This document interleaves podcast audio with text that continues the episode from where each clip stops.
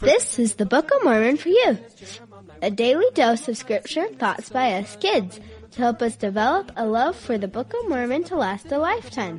Hi, I am here with another friend. Do you want to introduce yourself? I am Sarah Grace and I live in Sandy, Utah. I am 9 years old and and I am on the track team. Awesome. What's your favorite thing to do in track? That's long jump. Whoa, are you tall? Yes. That's nice. Well, fun. Are you pretty good at it? Yes. Well, cool. And I can say that I knew you when. Yep. so, is there a story or something from the Book of Mormon that you wanted to talk to me about? Um the tree of life. Mm-hmm. Woohoo! I love that one. What do you love about it? that it teaches you um, that to hold on to the iron rod and make good decisions. Oh, perfect. Do you want to tell me a little bit about Lehi's dream? Um, sure. So Lehi had a dream that um, there was a tree, and if you ate um, the fruit from it, you would feel the Holy Spirit a lot. And um, he invited his whole family to come, but in order to do that, there's like a dark cloud and you have to hold on to the iron rod in order to get to the tree if you don't you'll get lost and and if you get lost that represents you'll make bad decisions Mm-hmm. and if you hold on to the iron rod you will make good decisions in your life Perfect.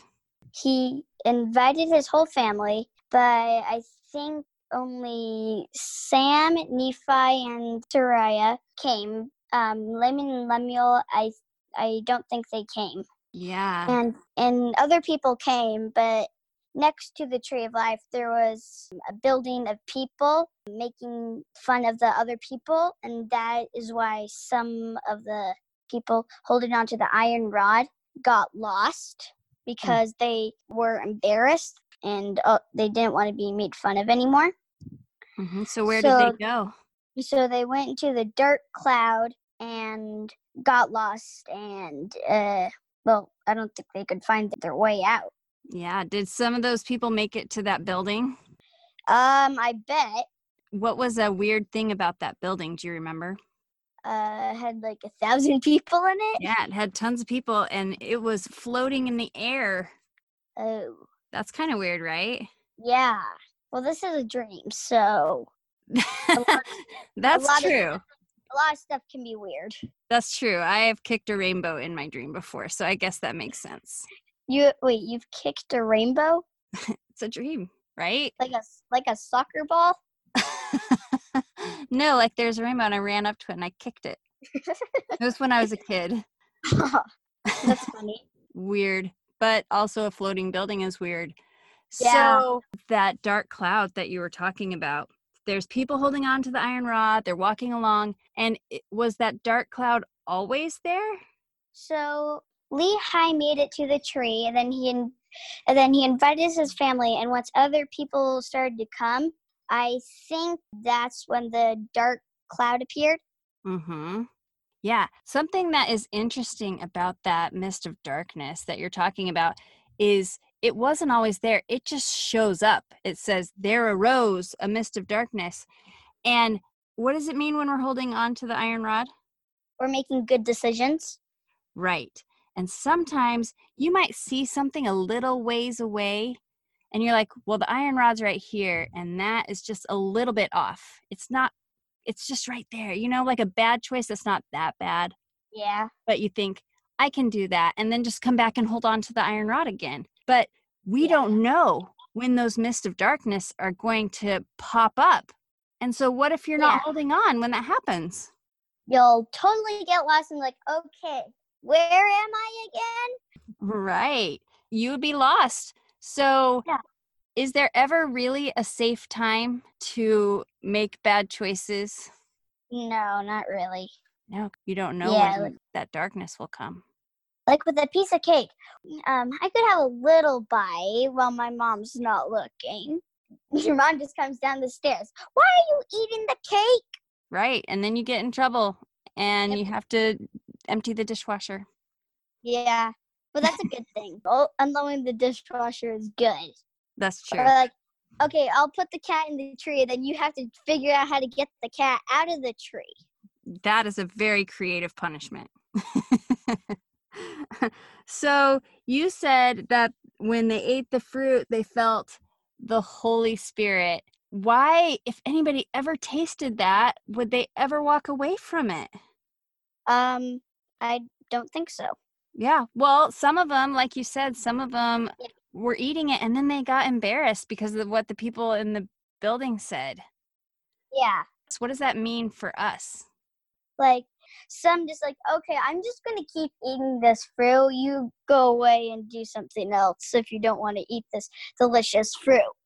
And oth- Right. and others are like, okay, I'll follow you, and then they just drop the fruit on the floor and go Yeah. do whatever. So in our life, could that be like if people were trying to make you embarrassed for the standards that you have or for being a member of the church? Yeah. Yeah. And do some people get so embarrassed by that stuff that they kind of walk away? Yeah. Yeah. It's so sad. Yeah. How did Lehi feel when his sons wouldn't come? like my kids ah they're not going to eat this delicious fruit that gives you the holy spirit Right. That fruit is the love of God. yeah and the people are like nah It's so sad. So, yeah what is the iron rod? What should we hold on to? um the love of god Yeah, it leads us to the love of God for sure. And I think I Yeah. do feel the love of God when I hold on to the iron Yep. rod. yes In the song that we sing at church, say, the iron rod is the word of God. So, what would that be? um the scriptures Yes. What do we need to do with our scriptures? um we would need to read them and trust them Yes. Yeah. So good. Trust them. Do you think that you can find help and answers to your problems in the Book of Mormon, even though it was written so long ago? Yes, when we were up at Solitude and we weren't even there for like 15 minutes and then they shut down all the ski lifts and because of the coronavirus and the pool and pretty much all the things that you're supposed to be there for. Mm hmm. And so we had nothing to do. So um, my mom said that we could have uh, a good attitude or a bad attitude Mm-hmm. um, the good attitude would represent Nephi, and the bad attitude would represent Laman and Lemuel. Oh, perfect. And we chose to be like Nephi.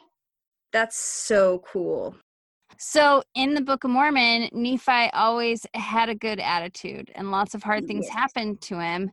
But he looked back on his life and he was like, My life was pretty good, Yeah. even though bad things happened, Mm-hmm. right? Yep. So, same thing for you. Like Laman and Lemuel, they were angry their whole lives. Yeah. They went through the same things as Nephi, and he was happy his whole life.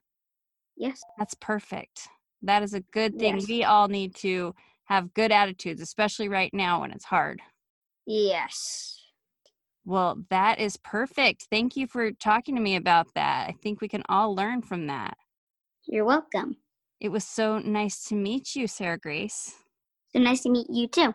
Okay, I'll talk to you later. bum bum bum bum bum bum bum bum. First and second books of Nephi, Jacob, Enos, Jeremiah, Words of Mormon, and Mosiah. Singing this is so fun. Alma, Helaman, third, fourth Nephi, Mormon, Ether, and Moroni. Learn the teachings of the prophets in the Book of Mormon. Hey, hey, hey, hey!